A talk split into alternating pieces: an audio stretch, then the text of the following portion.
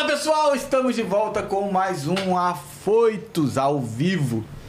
Vamos entrando, vamos entrando, que hoje o papo vai ser bom, vai ser quente, vai ser maravilhoso. Estou cheio de convidados muito legais para vocês. Roda a vinheta!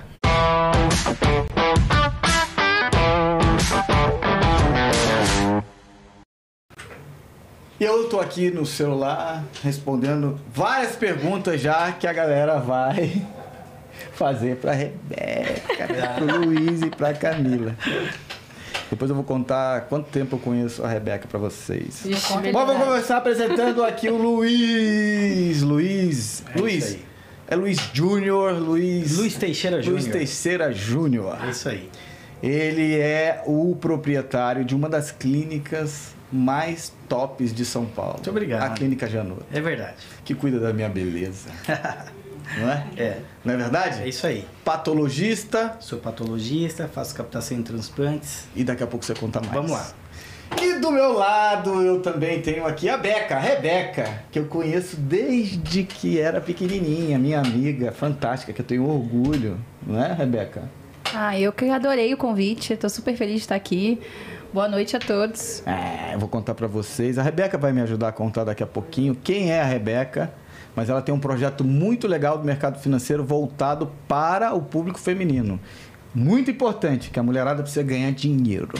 Né, Rebeca? Rica, Você vai contar, tudo rica. Ué, a mulherada hoje está cada dia mais rica. com A certeza. mulherada é muito mais equilibrada que os homens. Não, E os homens, e mulheres juntos vão transformar Não, a funcionam, sociedade. mas a mulherada é mais equilibrada, porque É. porque a competição entre os homens eu acho que é maior, não é não? Depois É. você vai falar sobre Bom. isso então. Hoje eu tô quente aqui, eu vou apresentar a Camila. Camila Abdel Malak. Acertei? Perfeito. Muito bom. Camila que é economista e tem 32 anos, eu já falei a idade, mas tá mas tá há 11 anos no mercado financeiro, né, Camila? Sim, praticamente nasci no Nasceu mercado, no mercado financeiro. financeiro. uma menina, mas super experiente, Exato. né? Elas estavam falando no bastidor aqui que hoje tem um happy hour.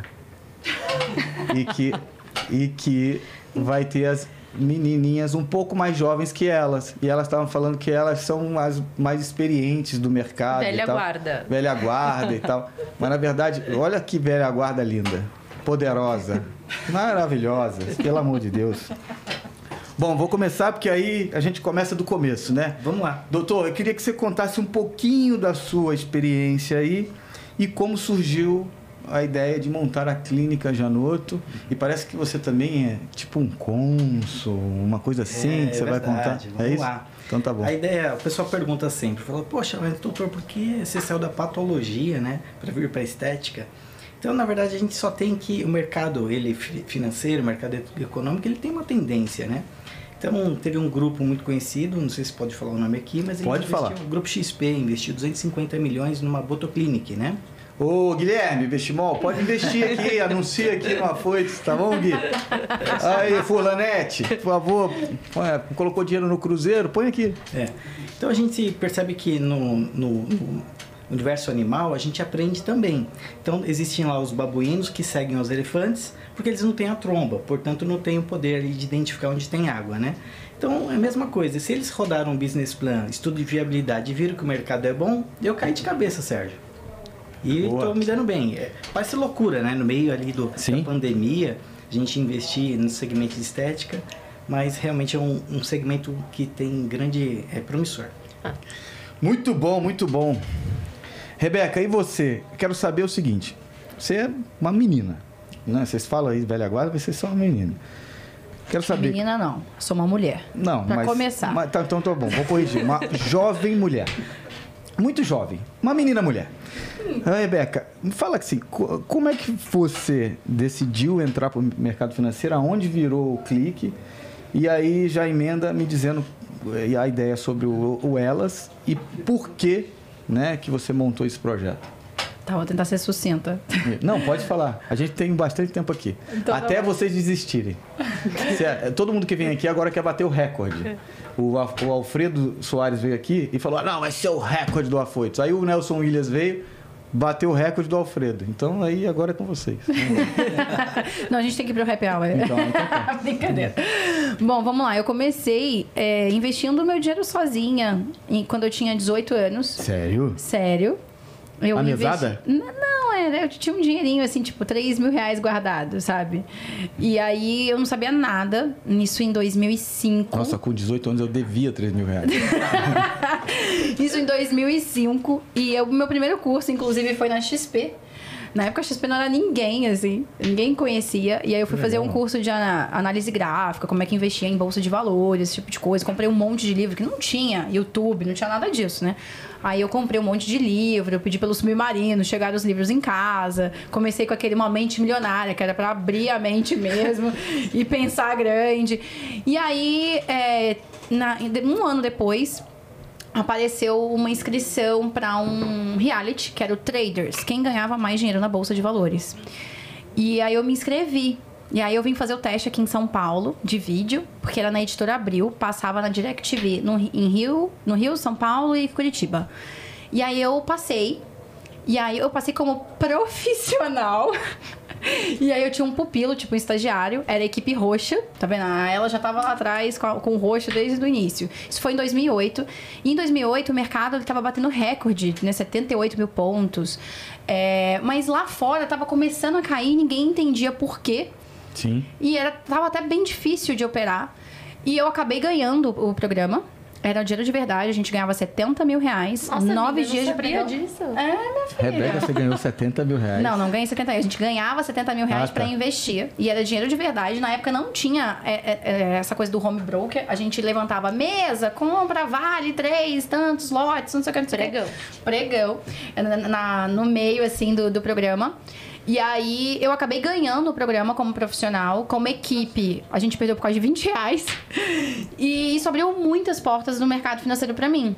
Dali eu fui trabalhar numa consultoria. E depois eu fui trabalhar em corretoras, é, enfim, eu fui fazendo a minha carreira, tanto comercial e depois de executiva de fato no mercado. É, fui trabalhar numa corretora logo um pouco depois, que eu assumi vários projetos lá dentro, virei sócia da corretora, uma corretora carioca. Sim. E, e aí eu cheguei no meu limite ali, eu já basicamente era líder de 70% da empresa, que era marketing, é, comercial, todas as filiais, é, RH e produtos. Só a parte institucional, de fato, que eu não fazia, mas a parte de varejo era tudo comigo. E eu já respondi direto pro CEO, só que é isso, eles já estavam em outro patamar, já estava tudo certo para eles. Aí eu falei, bom, eu acho que eu cheguei no meu limite aqui, eu preciso ir para São Paulo, eu sempre quis ir para São Paulo. Aí eu recebi uma proposta. Na verdade, até eu lancei em 2019 um reality né, por essa corretora, que aí também me deu bastante visibilidade em São Paulo, que chamava Money Master. Eu basicamente repliquei a mesma ideia que eu participei para encontrar o maior trader do Brasil. É, você é empreendedora, né? É, eu empreendi lá dentro. E aí, super me deu exposição. E aí, eu fui chamada aqui para São Paulo para um banco digital que tinha uma corretora. Fiquei, vim para São Paulo, sem filha, sem marido, sem ninguém. Voltava todo final de semana para o Rio de Janeiro. Mas eu não gostei muito da onde eu fui trabalhar, não conectei com a cultura. Falei, e agora ferrou? Nunca tinha tido crise de ansiedade, foi a primeira vez que eu tive. Na segunda-feira eu trabalhar morrendo. E não era porque minha filha tava longe, porque era ruim mesmo. E aí eu falei, eu preciso pivotar de novo minha carreira, o que, que eu vou fazer? E aí foi quando eu comecei a bu- buscar outras oportunidades. E aí eu sentei no Italy para tomar um café com um dono de uma administradora de fundos. E eu até agradeço ele hoje em dia. Que eu falo, cara, foi você que mudou minha vida. Porque você foi um babaca, mas foi, mas foi bom. Porque ele. Pode falar palavrão aqui? Não foi? Óbvio. Ah, então tá bom. E aí, e aí ele. Qual que é o nome dele? o arroba é. Enfim, e aí ele chegou pra mim, não. É, vamos conversar, mas hoje a gente não precisa falar de, de negócio. Se você quiser sair pra jantar, a gente pode falar de outras coisas. Eu falei, cara, não é possível. Será que as pessoas só me veem como um rostinho bonito dentro do mercado financeiro? Quantos, Caramba. Quantos anos mais ou menos ele tinha? Ele devia ter uns 40 e pouquinho. é, tipo a tua idade. Jovem, assim. Jovem. jovem. Jovem. Jovem. Bem jovem. É, jovem. Não, mas já deveria ter amadurecido, né? Não, mas isso é, é um pouco comum no mercado, entendeu? A, a gente sabe, né, Camila? É comum, mas a gente finge e segue andando. E aí eu falei, não é possível, eu vou trabalhar só com mulheres, que eu, eu meio que tava cansada, porque eu tava sofrendo isso nesse banco digital, sofri numa entrevista e eu falei, chega. E a XP sempre me, me chamava pra abrir um escritório, mas eu falei, ah, abrir mais um eu abrir? Eu não quero, já tive essa experiência na outra corretora, queria fazer uma coisa diferente. E aí eu tive a ideia de, pô, vou fazer um negócio para mulheres, vou nichar. E aí eu liguei pra eles, mostrei o business plan e eles super compraram a ideia, então eles né, colocaram dinheiro assim, vamos abrir. E eu não tinha mais nenhum cliente, eu nunca tive carteira de cliente, de, sei lá, fazia uns 5 anos que eu não atendia mais cliente, porque eu já estava no nível mais executivo, institucional. Mas aí eu trabalhei muito as redes sociais e passarinho que chega cedo, bebe água limpa. Todas as assessorias de imprensa queriam falar comigo. Então eu saí, assim, aqui é chique, né? Mas eu fui no no estúdio da Vogue, entendeu? Botaram um Rolex na minha, no, no meu braço e tiraram a foto e falaram: elas, vem aí. Elas. Vem ganhar dinheiro. É, e assim, eu ganhei muita visibilidade, saí em Jornal Nacional e tudo mais. Fiz um marketing na Faria Lima, na Paulista e na Berrine de Out of Home. E aí me deu muita visibilidade para o mercado. Fiz esse plano de mídia e a gente abria, a gente foi o escritório que mais abriu conta no primeiro mês de vida Pra da mulher. XP. Ou não? Hã? Pra mulher. Pra mulher. Só 98% dos clientes eram mulheres. Os outros dois eram ou maridos ou era LGBTQI, porque a chamada era escritório focado em público feminino e LGBTQI. E aí a gente super tava bombando. E aí, quando veio a pandemia, a, a gente acabou tendo uma proposta pra fazer uma fusão. Para, para, para, para, para. Hum. Olha aí, a elas aí. É, então, a Elas pivotou, porque eu tive que. Eu vendi ela, né? É, a gente fez uma fusão com o maior escritório da XP, que era Monte Bravo. Eu fiquei lá por dois anos. E aí eu saí você- agora em dezembro. Aí você enriqueceu muito e aí agora você saiu. E agora você ia ser sucinta e eu vou passar pra Camila. É isso, melhor, porque Depois eu te falei que eu volta. vou tentar ser muita coisa, né? Tá bem, ela tá se sentindo à vontade porque ela é quase minha prima. Foi mal, gente, essa é a Não, história. imagina. Depois você volta na história. Camila, me conta. Me dizem, dizem que você é expert em traduzir o que é difícil no mercado financeiro para o público entender, principalmente o público feminino. Isso mesmo. Isso é verdade? Isso mesmo. Que mas- você consegue fazer fácil, simples, simplificar. É, nem eu sabia que eu tinha essa capacidade, né? Porque eu sempre tive uma vontade muito grande de trabalhar com o mercado financeiro. Eu fazia estágio numa multinacional, fazia um curso de economia e aí a vida foi levando, eu ia ser promovida naquela multinacional e eu tinha dentro de mim essa vontade de ser economista e trabalhar num departamento econômico. Então eu queria, eu já sabia o que eu queria fazer, que era trabalhar com informações de projeções econômicas, mas eu não sabia como que funcionava porque eu não tinha experiência. E aí acabou a faculdade, eu tinha feito estágio, é, enfim, num outro departamento, num outro tipo de empresa que não tinha nada a ver com o mercado financeiro.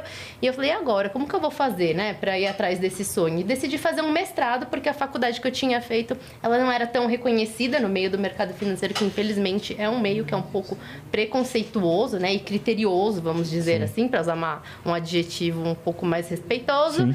E aí fui fazer é, esse mestrado e senti falta de trabalhar, porque eu trabalhava desde muito cedo.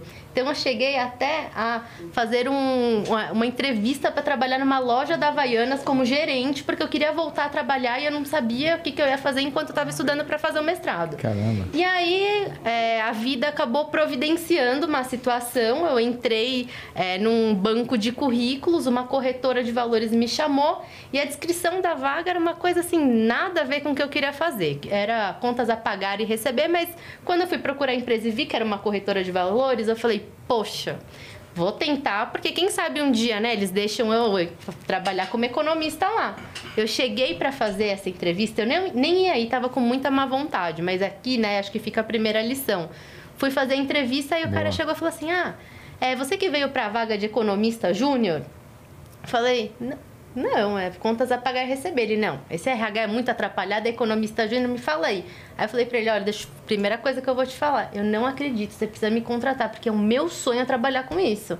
E aí teve a entrevista, duas semanas depois eu entrei, fiquei nessa empresa durante um, é, nove anos, é, saí como economista-chefe, e aí recentemente vim para um escritório é, de agente autônomos da XP, a Veda Investimentos, e lá eu entrei como economista-chefe, foi uma inovação. É, porque não tinha um, uma figura de um economista dentro de um escritório de agentes autônomos. Dentro do escritório de agentes autônomos tem um monte de assessor Sim. e aí tem algumas pessoas que são assim assessores mais experientes que às vezes fazem a vez de um economista. Quando eu comecei a bater um papo com o CEO da Veda, ele me apresentou essa oportunidade eu não estava me enxergando. Falei, nossa, vou dar um downgrade, porque eu estava numa corretora de valores como economista e o sonho era você ser economista num banco ou numa asset, né, num fundo. E eu falei, o que, que eu vou fazer num escritório de agente autônomo? E aí eu conversando com essa pessoa, que é, enfim, um super empreendedor, tem uma cabeça assim, o CEO super, da vida. É, super aberto, o Rodrigo Marcati, ele enxergou em mim algo que eu não enxergava e falou: "Vamos lá que você vai dar um jeito, você vai criar alguma rotina para você". E aí eu me descobri com esse dom de comunicar essa parte de cenário econômico com um pouco mais de facilidade para o cliente pessoa física. Eu estava acostumada a conversar com o pessoal nos bancos, tesouraria, os, o pessoal de equipe de fundo de investimento e eu mudei a linguagem, tentei adaptar para trazer um pouco mais desses conceitos para o cliente pessoa física e assim eu me descobri. Muito legal. É, esse, é, o mercado financeiro é um mercado que era um mercado muito restrito e graças é, ao, às redes sociais, essa parte de comunicação e muito ao marketing, né? A, a, o mercado se amplificou de uma forma absurda. É, é, é, muito bacana de ver essa evolução do mercado financeiro através das redes, né? Ah, sem dúvidas, assim, é, o tema é, mercado financeiro, é, a gente tem as redes sociais que deram uma outra dimensão para isso. Quando eu entrei, inclusive, é, nesse escritório de agente autônomos, eu falei, nossa, o que, que tem de bom para eu me apegar para acreditar que isso tem uma perspectiva? E na época, eu lembro que eu olhei os números da B3 e só 1% da população investia. Aí eu falei, nossa, aqui tem um, um potencial de, né, sei lá, de dimensão para minha carreira, para eu fazer novos negócios que como que eu vou atingir o público pessoa física, que é onde a gente tem potencial de crescer? É por meio de um escritório de agentes autônomos. E eu acho que os escritórios agora estão nessa pegada, né? A gente acha que já tem bastante, é, bastante escritório, mas sei lá, o que, que você acha, Rebeca? Eu acho da que todo opinião. mundo quer ir para o digital, é, que todo mundo quer todo captar mundo. cliente, mas as pessoas não sabem como fazer isso ainda. É, contratam agências que não têm nem noção do que, que é o mercado financeiro, porque é difícil, não é um negócio é, tão ali fácil de entendimento. É.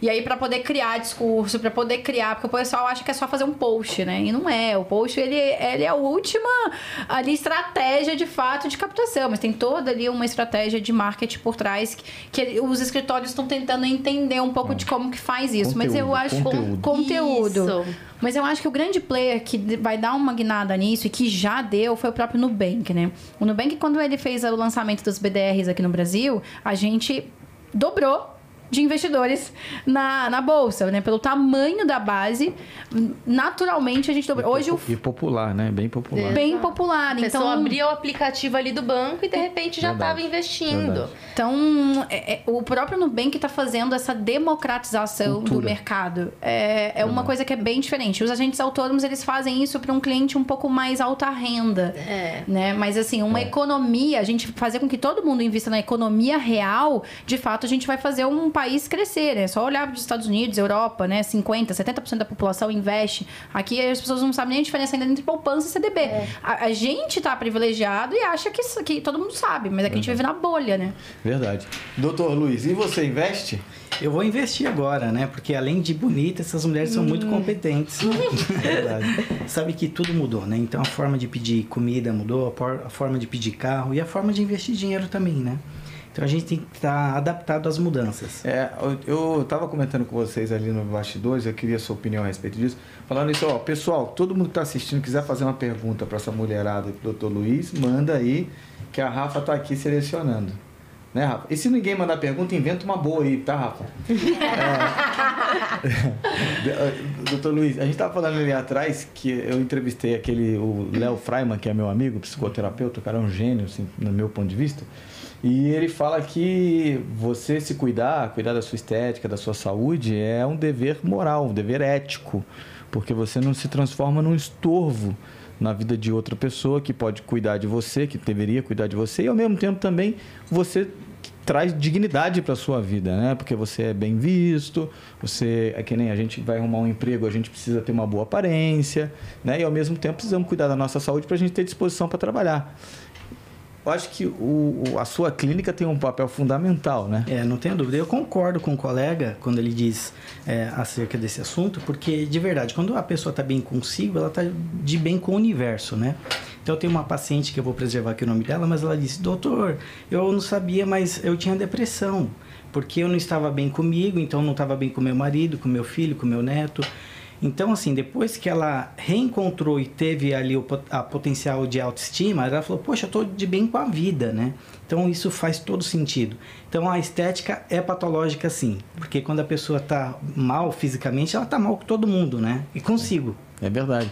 E dá, dá um, um, um exemplo do que a gente, uma pessoa pode ir lá na sua clínica e fazer, só para é, a turma ter ideia. Eu de, sou suspeito de, de, de tecnologia. Assim. Tá, eu sou suspeito para falar, mas como falei ali atrás, é uma clínica que tem o maior parque tecnológico aqui de São Paulo, né? Então a gente tem é, laser para rejuvenescimento, tem laser para remoção de tatuagem, tem tecnologia para fazer uma lipoaspiração não invasiva, né? Isso então, a gente gosta. A gente é. quer. A gente quer. Cobaias. É, a gente então... pode mostrar o antes e depois. É, olha, olha, aí. A gente posta. Olha aí. A gente posta. Sabe, se bem que elas não estão precisando, né? Pelo que eu vejo. Mas... É verdade, né? são, são, muito Sempre bonitas. dá para melhorar, não é mesmo? Boa, boa, Sabe boa. que eu atendo uma paciente, que é a Aline Barras, amigo também do Sérgio, né? E ela parece muito com a Rebeca. Parece. Eu falei, uau, eu vou, eu vou... Conecta nós duas, porque eu acho que a gente tinha que fazer um post sobre isso. É mesmo? Cariocas, né? Bonitas. Pois é, porque todo mundo me pede um autógrafo achando que é ela. Eu tenho que falar isso pra ela, que tem uma sósia dela andando por aí. O duro é se te pedirem uma palhinha, né? Falar, Não, não, canta aí- Aí é melhor não. aí pronto, Deixa ela falar rolar. de investimento. Mas, doutor, você tava falando sobre a- essa questão da mulher. É, de autoestima, e a gente vê muito isso, acho que a Camila vai concordar comigo. Né? Na Elas, a gente tem esse hub de desenvolvimento que é focado em carreira, finanças, autoestima e relacionamento. Uma mulher que não tem autoestima, ela não consegue ser boa na carreira, ela não. Porque a mulher, por natureza, já é insegura. Porque ela já é colocada sempre num patamar abaixo, né, de tudo, né? Por uma questão aí cultural e histórica. Então, assim, se ela não se sente bonita, além de não se sentir, aí vem a síndrome da impostora, tem vários fatores ao redor que fazem com que ela fique pior em todas as outras facetas da vida dela.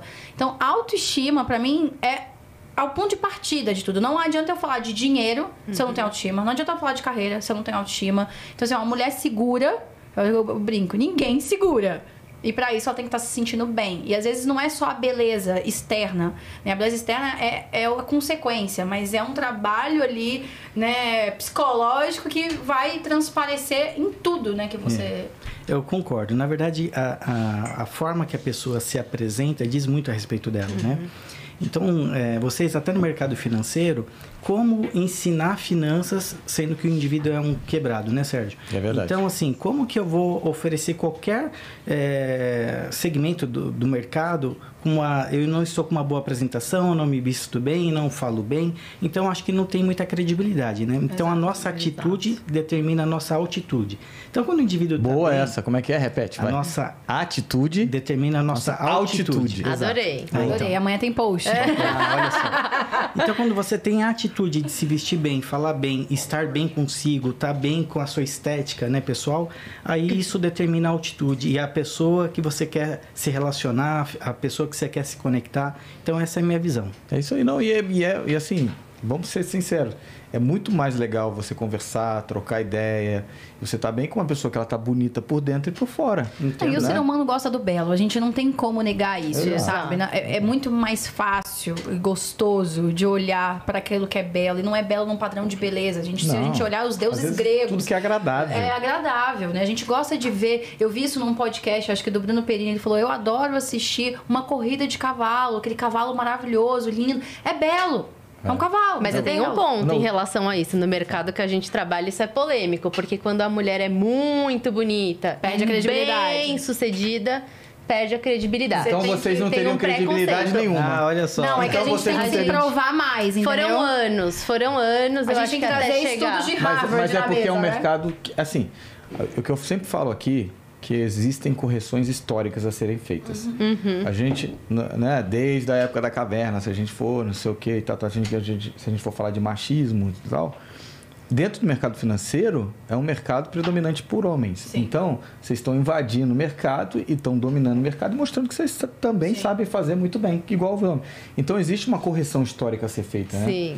É, e para isso tudo existe, existe ajuste. Eu já falei isso aqui uma vez, né? É, o, o- até quem eu- minha mãe vai ficar briga, ela briga comigo porque toda vez que eu falo isso porque Briga, na verdade tia, pode brigar. é porque quem foi mais machista na minha casa foi ela que me ensinava a, a ser machista, entendeu? Então é, a culpa é das mães mesmo. Que Exato. criam os filhos. É, exato. Então, existe essa correção histórica a ser feita. Mãe, beijo, te amo. Se essa... Senão ela me bate com colher de pau.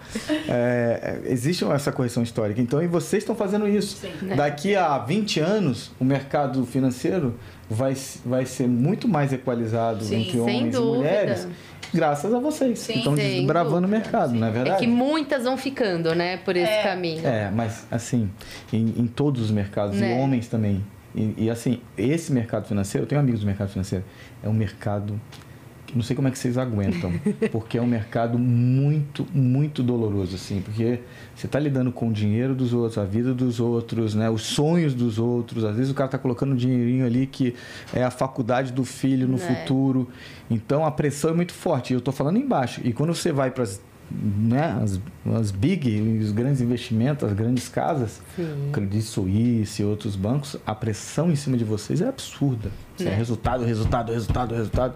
Você não pode falhar. Não. Exato. Né? Não tem espaço pra falha. É meta, então, seja intensidade. homem, seja mulher, vocês são espremidos. Sim, sem dúvida. É uma pressão absurda. É. Né? Acho que tem até histórico de pessoas que até se suicidou, porque ele, ele dorme multimilionário e acorda pobre. É. Né, Mas Então, a aí, pessoa- que, aí que entra o papo da educação, né? É. Porque as pessoas, elas, elas começam a investir com, é, com esse bordão de que vão ficar ricas, né? Investem para ficar ricas e aí acabam fazendo investimentos que elas não têm nem conhecimento e perde tudo, E aí né? mora o Vai- perigo, né? Exatamente, aí que mora o perigo. E eu acho que tem é, a- a- o trabalho que as assessorias de investimento estão fazendo hoje, as que têm responsabilidade, porque não são todas, né? Quando a gente vai falar desse mercado de assessoria também é um pouco complicado, é a questão da educação, né? Você está investindo para preservar o seu patrimônio, para alcançar um objetivo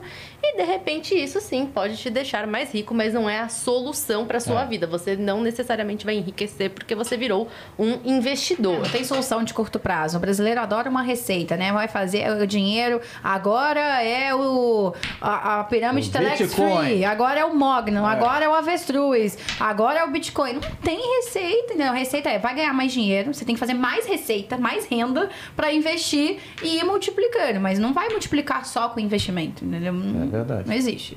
É verdade. Tem que diversifica a receita, Ô, vai ô, ganhar mais. Ô, Rafa, mágica, né? Rafa, tá cheio de pergunta legal. Faz aí uma e, e deixa, faz duas e deixa o pessoal, ó, vai mandando mais perguntas. Tem mais ajuda dos perguntas. universitários? É, Tô com medo das um- perguntas. hein? Tem uma pergunta para as meninas. O que, que vocês acham sobre o mercado financeiro em relação com as promotoras de crédito que atendem pessoa física e também PJ? Esse mercado está numa boa fase?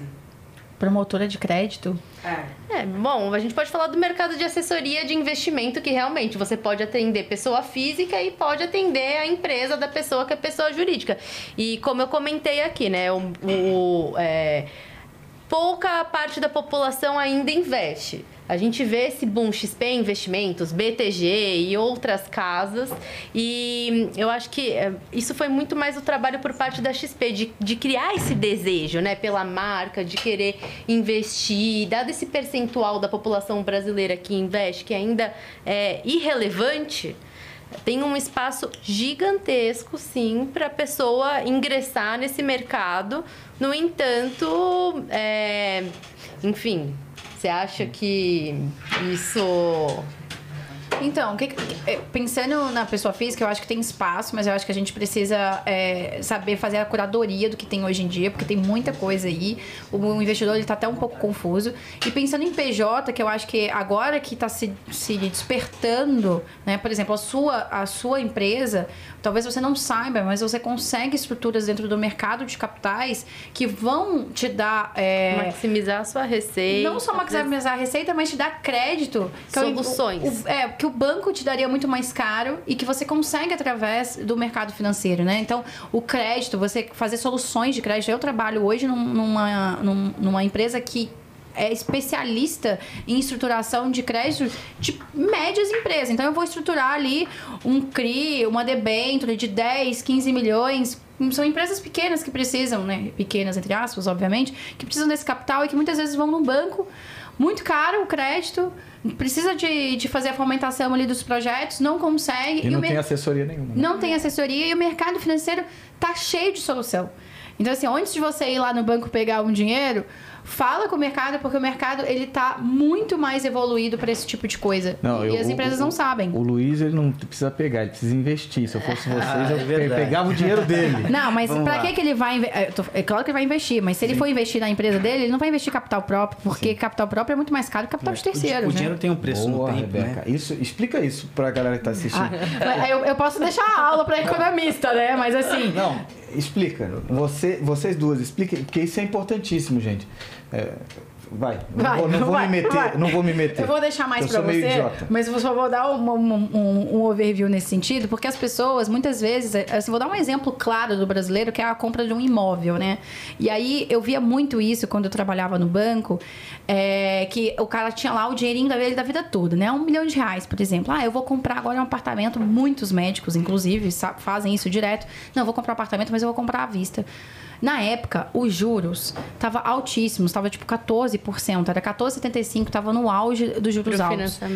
E aí o financiamento tava super caro e o cara, na verdade, ele ganhava muito mais dinheiro investindo do que o financiamento. E aí eu, mas você não precisa resgatar, porque para você captar, se capitalizar de novo vai demorar muito. Isso é um, o custo de você se capitalizar é muito caro, porque é o custo do capital próprio. Quanto tempo você levou para juntar um milhão? Então, a- é muito importante o papel dos bancos nesse sentido do crédito, não só dos bancos, mas como as outras instituições financeiras. O crédito sempre foi importante desde que surgiu, porque ele, ele consegue dar essa alavancada na economia como um todo. Então eu falava pra ele, para de pegar e, do, e- porque se tiver uma reserva de emergência, não vai ser crédito imobiliário que vai pegar, vai pegar um CDC que ao invés de custar 10% no ano que custava na época, vai custar 3% ao mês.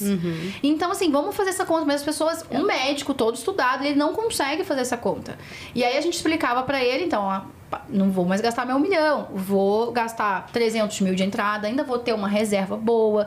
Então, o capital de terceiros, ele é muito importante e ele é mais barato quando a gente, né, faz essas estruturas. Mas É, explica é- melhor. Não, você colocou muito bem. Eu acho que isso complementa a pergunta que foi feita aqui pra gente. Se tem espaço para pessoa física, pessoa jurídica. O trabalho do assessor é olhar como um todo aquele patrimônio da pessoa que ele está atendendo e trazer essas soluções. Isso que você colocou, quando você entra um cliente no escritório na frente de um assessor, ele vai trazer essa questão, né? Olha, você pretende comprar um imóvel? Olha, talvez não seja necessário você pagar esse imóvel à vista se for com essa taxa de financiamento. Você pode investir aqui e ter uma renda mensal que vai mais Que vai cobrir. pagar a parcela. É, exato. Eu acho que é muito pessoal, né, de, de cada indivíduo. Às vezes o cara, ele tem um patrimônio, vocês têm a ferramenta certa para utilizar, Exato. não é?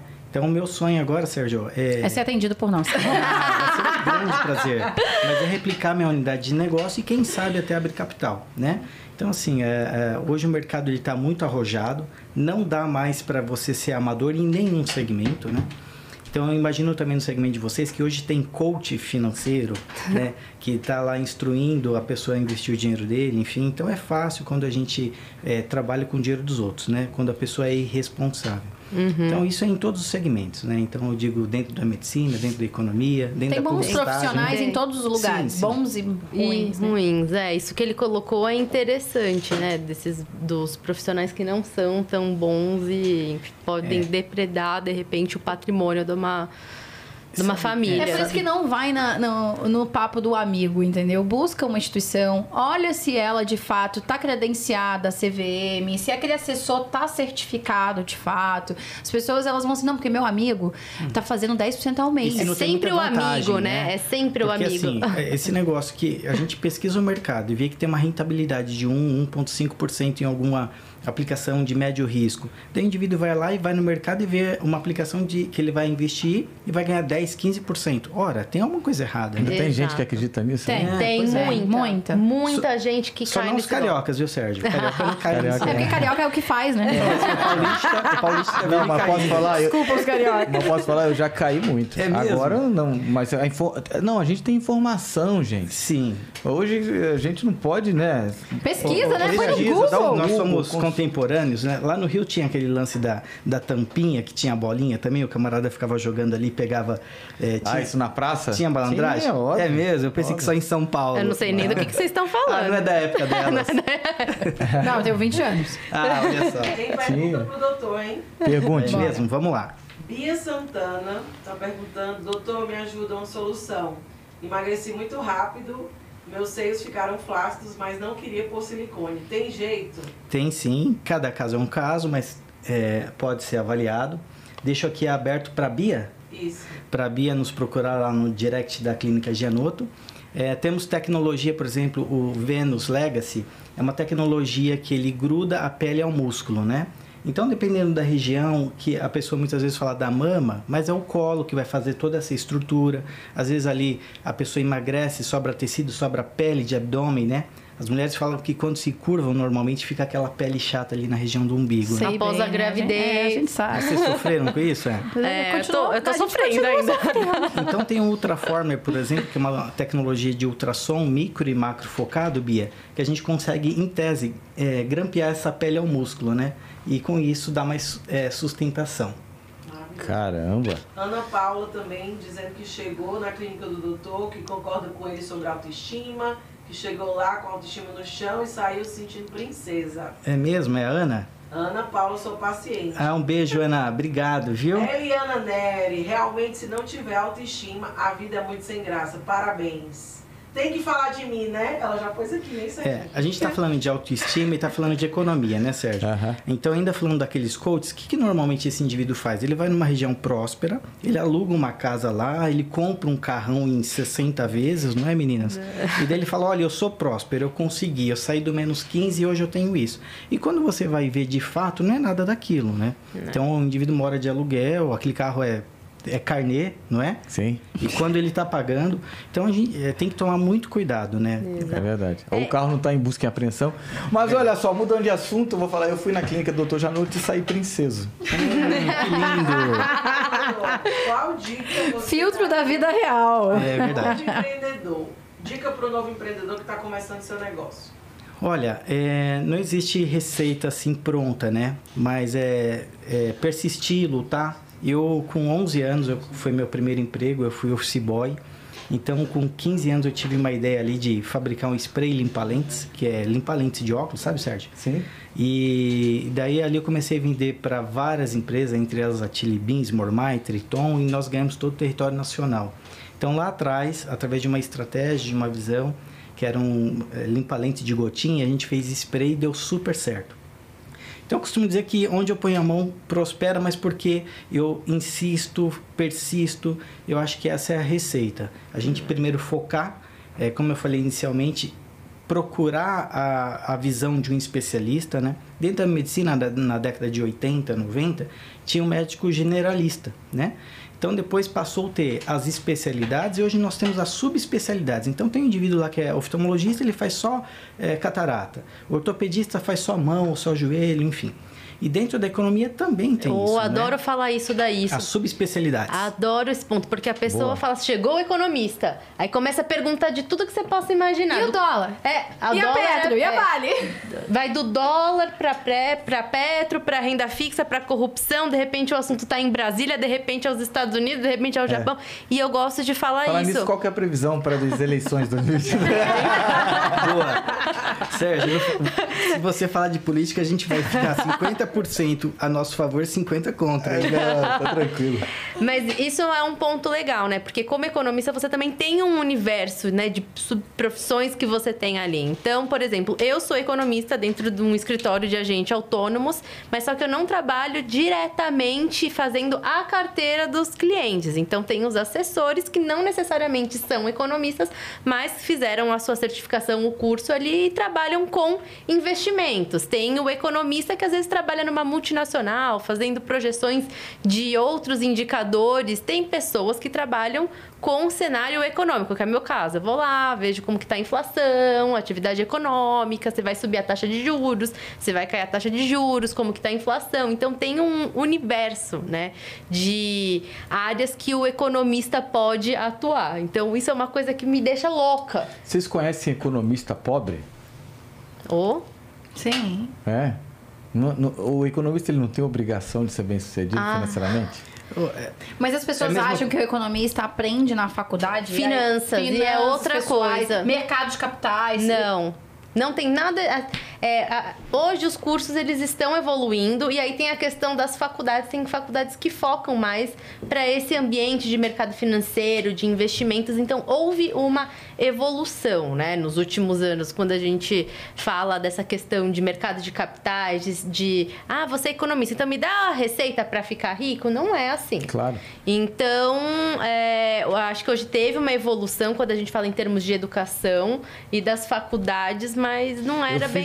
Pergunta porque, assim, é o que eu vejo, a maioria das pessoas que eu conheço que são bem-sucedidas, e amigos que são bem- bem-sucedidos, eles têm uma coisa em comum, que é a inteligência emocional. Sim. É um fator Exato. psicológico, Sim. Sem dúvidas. Sim. né?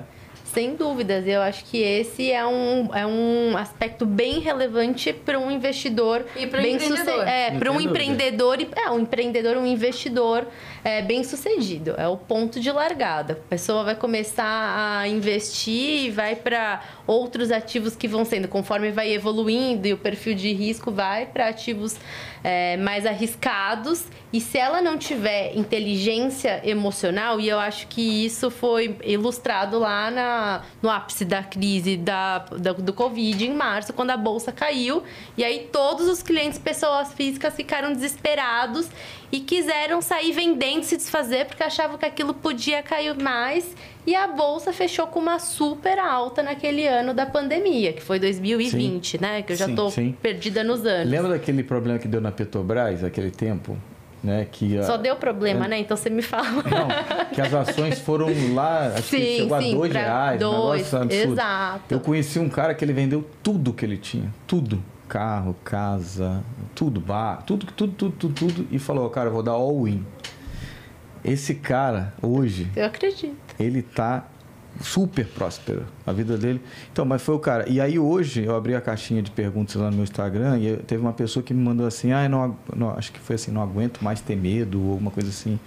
E eu falei, olha, tem, tem dois tipos de medo. O medo de você, ah, vai sofrer um acidente, você vai ser assaltado, é um medo normal. Do que você não controla, É, né? Exatamente. Mas tem a mui- muita gente que tem medo de ter medo. E o medo faz parte. Exato. da vida. E, e o problema é que o medo paralisa. E a pessoa não Então, consegue evoluir, E né? é isso. Se você não, não se, se propuser a sentir medo, e também eu falo até, que eu, eu, eu até hoje não consegui lançar, mas está bastante, parte, é, bastante avançado o meu livro, que é Imune ao Caos. Enquanto você não abraçar o caos e, ach- e perceber que o caos faz parte, O caos é a vida sendo vivida. é isso aí. Exato. Isso aí. Então é por isso que eu falo que o fator principal, que nem me perguntam, ah, qual que é o segredo, como é que você chegou onde você chegou, da onde você saiu? Eu falo, olha, só porque eu aguentei mais pancada do que os outros. Resiliência, Exato. né? Ao processo. Exato. É a arte de cair e levantar todas as vezes que forem precisas. É. Esse título do livro é fantástico. Qual que é o título? Imune ao caos. A gente vai ter que cobrar isso aí. Quero ler. É, eu tenho, preciso ter disciplina para poder terminar o livro, mas tá, ba- tá bem avançado. É, mas a questão do, de, de você ter a blindagem emocional é importante não só na- em finanças, mas em todo sentido, né? Sim. Na medicina tem a questão de hemostasia, que significa equilíbrio ali, né? Ah, isso é difícil quando a gente fala de estética, né? Porque é, cada vez mais as mulheres estão se cuidando, só que também está ficando cada vez mais claro que há um excesso por, um, por parte das Ah, mas eu acho mulheres, que né? compen- é, compete muito ao profissional também fazer Isso. essa dosagem, né? Porque eu preservo muito a identidade do meu paciente. Quando eu vejo que está saindo ali, eu alerto. Então, assim, é óbvio, a gente estava falando ali atrás, que os padrões de beleza, ele é mutável, né? Então, o padrão de beleza dos anos 80, 90 não é o mesmo hoje. É, às vezes eu, eu, recebo alguns vídeos de uma mulher com os lábios parecendo uma linguiça ali, né? É verdade. Mas é isso, eu acho que tem que ser comedido, a gente tem que ser equilibrado. Isso para a vida no relacionamento, equilibrado com finanças, equilibrado também ao se cuidar, porque tem pessoas que se perdem, inclusive, para se cuidar. Sim. Então, ele, ele, ele não tem limites, né? Ele acaba um procedimento, a minha esposa está me ouvindo, ela sabe. Ela é vidrada em, em, em, se cuidar. Então, ela coloca prótese, troca prótese, faz abdominoplastia, depois quer fazer tecnologia. Então, assim, olha lá, minha família linda. Olha lá. A Liliane, Samuel, um beijo para vocês. Faltou a Gabi nessa foto. A Gabi... Tá bem de óculos, hein, doutor? É mesmo? É, é verdade verdade. Tava gordinho aí, né? Tô voltando. E tem, faltou a Gabi. Casa aí, de ferreiro, filha... espeto de pau, hein? Verdade. Mas aí, você tá bem, pô. É. é. Faltou a Gabi na foto. A Gabi tem 21 anos. Vai ser é, médica, né? Vai ser médica. A Gabi tá indo aí pro quinto período. Aliás, quinto ano. E a Liliane, essa linda aí que eu tô com ela já fiz, há 26 anos, Sérgio. Caramba. Mas hoje... são jovens, pô. É. é, então. Como agora eu tô tentando fazer anos. É, somos, somos, contemporâneos. É, eu tenho a mesma idade do Sérgio aqui. É. Ué, que saudade de ver essa foto da Universal de. Ah, eu também queria ir pra Disney. É. Precisa. Não vai me perguntar do dólar. Não, é. não vai me perguntar do não, dólar. É, o dólar vai baixar mais? Economista, cadê sua bola de cristal? Se vocês quiserem, eu posso falar um pouco de economia. A gente falou de não, casa vai de querer saber. casa de ferreiro, espeta de pau em todas as profissões, né? Então também tem o economista que o senhor já acabou de falar, o cara que está quebrado e é economista, né? É verdade. Então por isso que o mercado não admite mais amadorismo. Existe não, a não. especialidade e as subespecialidades em todo segmento Exato. hoje, né? Sem dúvidas, sem dúvidas. E é, você estava comentando há pouco da, da, sua área médica, eu falando de é, ser economista e trabalhar no mercado financeiro.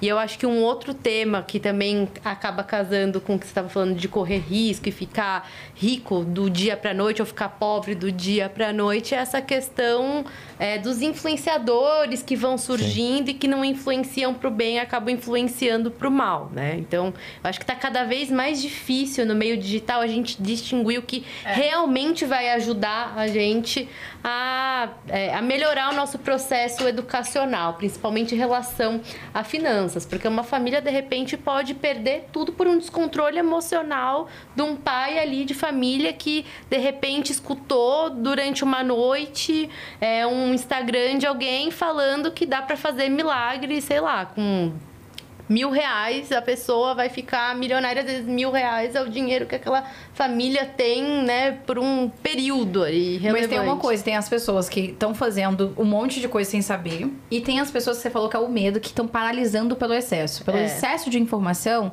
tem um livro que chama Paradoxo da Escolha. As pessoas hoje têm tantas escolhas, têm tanto conteúdo, que ela, na verdade, no final, ela paralisa e ela não consegue nem sair da poupança, no nosso é. caso, porque ela é bombardeada o tempo inteiro. Então é um pouco até se você olhar, fazendo um paralelo com o teu negócio, é tanto procedimento estético que no final, peraí, eu tô com medo que eu não sei. Eu, quando fui fazer, de verdade, a, a doutora Vilmara, que foi minha médica, eu tremia, porque eu fiquei com medo de sair com, com a imagem, igual a gente vê no Instagram, não. toda deformada. Eu tava com medo. E ela, cara, calma, não vou te deformar, você tá maluca? Eu falei, mas é que a gente vê é tanto. É o excesso de informação. É o excesso, você vai, vai deixando a gente com é. medo. Então, essa paralisação tem que ter cuidado. Quando eu precisar fazer qualquer procedimento, eu também vou ficar com medo. Ele faz monte Não dá, lá, não viu? dá pra piorar, tá? Mas, tá vendo, ai, né? ai, família, ai. família é isso, né, gente? É verdade. Né? É, prima, Quase né? família. Vou te deserdar. Ô, Nevari, você tá assistindo? Bota de castigo, por favor. Ah, lá em casa quem pôs sou eu. Vem cá, me fala uma coisa. E como é que é conciliar aí a, essa vida a gente fala de correções históricas, mulheres independentes, poderosas, e aí a vida profissional, mercado financeiro, essa loucura e maternidade. Ah, eu, eu adoro esse assunto, porque sempre quando eu abro caixinha, as pessoas falam assim: como é que você consegue conciliar todo o seu tempo com tudo que você tem, né? Porque aí é filho, é o relacionamento, é o trabalho, é, enfim, são várias as facetas da, da mulher, né? E às vezes muitas mulheres nem trabalham porque, ai, eu não vou conseguir dar conta, não consigo dar conta. E sim, a conta muitas vezes não fecha. Porque eu acho que a gente tem que chegar e falar que a gente, a gente não é uma Mulher Maravilha, entendeu? A gente precisa de ajuda. Eu acho que é aí que tá a grande diferença. É, mas nem todas têm essa possibilidade de ter ajuda, né? Acho que antigamente a gente vivia em comunidade, né? Então, assim, a gente tinha um filho, tinha que trabalhar, as tias ficavam, as avós ficavam, as vizinhas ficavam com os filhos. Era todo mundo criado ali na rua, todo mundo junto. Hoje em dia, você tem um filho, você não tem amiga pra, pra criar, você não tem a mãe que não tá perto, porque você tá morando em outra cidade. Então você precisa se virar. Então eu acho que o, o mais importante é você ter essa rede de apoio. Você escolher um bom parceiro, que eu acho que o pai é super importante. Ele não é essa, "Ah, o pai ajuda. Não ajuda nada, ele tem obrigação tanto quanto. Né? Ele tem, tem lá toda a, a sua rotina que também tem que ser moldada pro que tá acontecendo na vida do casal e dos pais. E eu acho que a mulher eu criei um mecanismo para equilibrar a minha vida. E eu falei isso esses dias num jantar de mulheres de negócios de 45 mais, eu era até a mais nova. né? Hoje a gente vai ser a mais velha. Nesse jantar eu era a mais nova. E as mulheres falaram muito isso. Tava até a, a Karen, que foi a Ah, palestrante. Karen. E aí Karen eu... Musklin, um beijo. Pois é. E aí todas falando, ai, é difícil equilibrar, né? Porque tem hora que você tem que ser a, a esposa, e aí você tem que ceder um pouco, tem hora que você tem que ser a mãe. E eu, naturalmente, eu percebi, me falaram, que a cada uma das minhas facetas eu mudo meu estilo de roupa. Parece besta isso, né? Mas não é, cria um gatilho. Então, assim, na hora que eu sou a mãe, eu visto aqueles vestidões assim mais românticos. Na hora que eu sou executiva, eu vou de executiva. Na hora que eu sou a relacionamento. Amante. Amante. Eu vou de cropped, né, mulheres? Vamos colocar um cropped. Então, assim, isso vai criando gatilho pra você equilibrar os teus pratos e você ser a sua melhor versão naquela versão que você precisa ser naquele momento. E isso me falaram e eu comecei a reparar e, de fato, como que, que ajusta, Funciona, funciona, né? Mas eu vou super. fazer uma provocação e quero que, que a sua opinião também. Vamos lá. Luiz. Que é, vocês não acham que vocês, mulheres, estão se cobrando demais também pra tudo, Pra ser perfeita em tudo? E que tem que competir com o homem, que tem que ir pro mercado financeiro, e tem que cuidar da casa, e tem que cuidar dos filhos. Vocês não acham que vocês estão se cobrando demais também? Ah, não, hoje eu tô delegando tudo. Eu acho que eu já tive essa fase. O- Hoje. Você, mas eu acho que é a mulherada. Não, não, no tem geral. que aliviar a pressão. Tem que aliviar a Não pressão. acha, doutor? Não Tem que aliviar. A mulher não, não precisa ser perfeita. Que Ninguém o é problema. perfeito. Não Você vai agora errar. homem super mulher, né? E aí é que nós erra, somos, é, não nós é? somos limitados e temos que entender essas limitações, né? Agora, eu vejo, é, de forma geral, uma disfunção na sociedade no sentido de mãe, pai. É, a gente vê a geração dos anos 80, 90, o pessoal não quer casar mais, Sérgio. Porque se imagina, ah, o indivíduo que nasceu na década de 90, a mãe é, dá tudo pra ele, ar-condicionado, joguinho. Então, Ele não é, quer sair de não casa. sair de Tem uns, casa. meninos, uns homens de 30 anos É, dentro de casa. vi no, no UOL uma matéria. Casei e moro com a minha mãe. Não vejo problema nisso. Não, uau. É. É. E daí o que acontece? Cria-se uma disfunção né, na sociedade. Então eu, eu fui convidado para ir para um, uma festa de um grande amigo e essa festa é muito badalada. E foi, eh, estava com a minha esposa e a gente começou a observar a quantidade de casais ali, eh, de, de indivíduos não casados, na verdade. Então eu, eu cheguei à conclusão de que realme- realmente daqui a 10, 15 anos, não sei como é que vai ser isso, essa disfunção, né? Sim.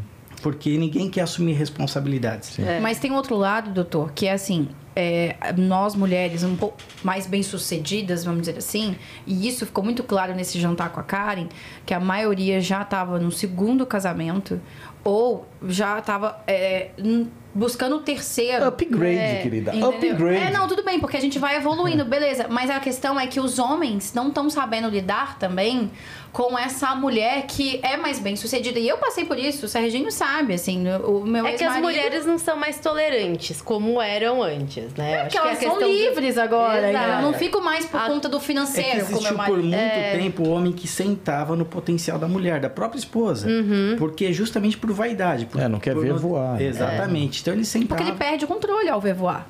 É, e controle e ao mesmo tempo ele se inferi- inferioriza. Sim. Né? Porque o homem, quando ele não tem a autoestima, não tem. Mexe com a mexe- autoestima É a do homem. insegurança. É. Aí, né, ele- Mexe com a autoestima do homem. Acho que quando a mulher vai ganhando uma projeção dentro da carreira e aí o cara se vê menos bem sucedido do que a mulher e isso vai mexendo ali no relacionamento. E isso é muito comum a gente ver, principalmente no nosso meio, não só no mercado financeiro, as mulheres Mas empresárias. até porque a gente vive no meio muito masculino e assim, a gente convive com homens muito ricos, É. bonitos. É, o meu namorado, namorado, sei lá como é que a gente chama agora, ele virou pra mim e falou: Cara, é difícil ter, ser teu namorado, entendeu? Porque você tá sempre na roda, que é sempre um homem que pode, pode ser melhor do que eu. Eu falei, cara, mas É. aí, tá, aí, aí tá em segurança, É, entendeu? Nada a ver. É, mas é, é normal. Mas isso. acontece muito. isso com a mulher que trabalha no mercado financeiro.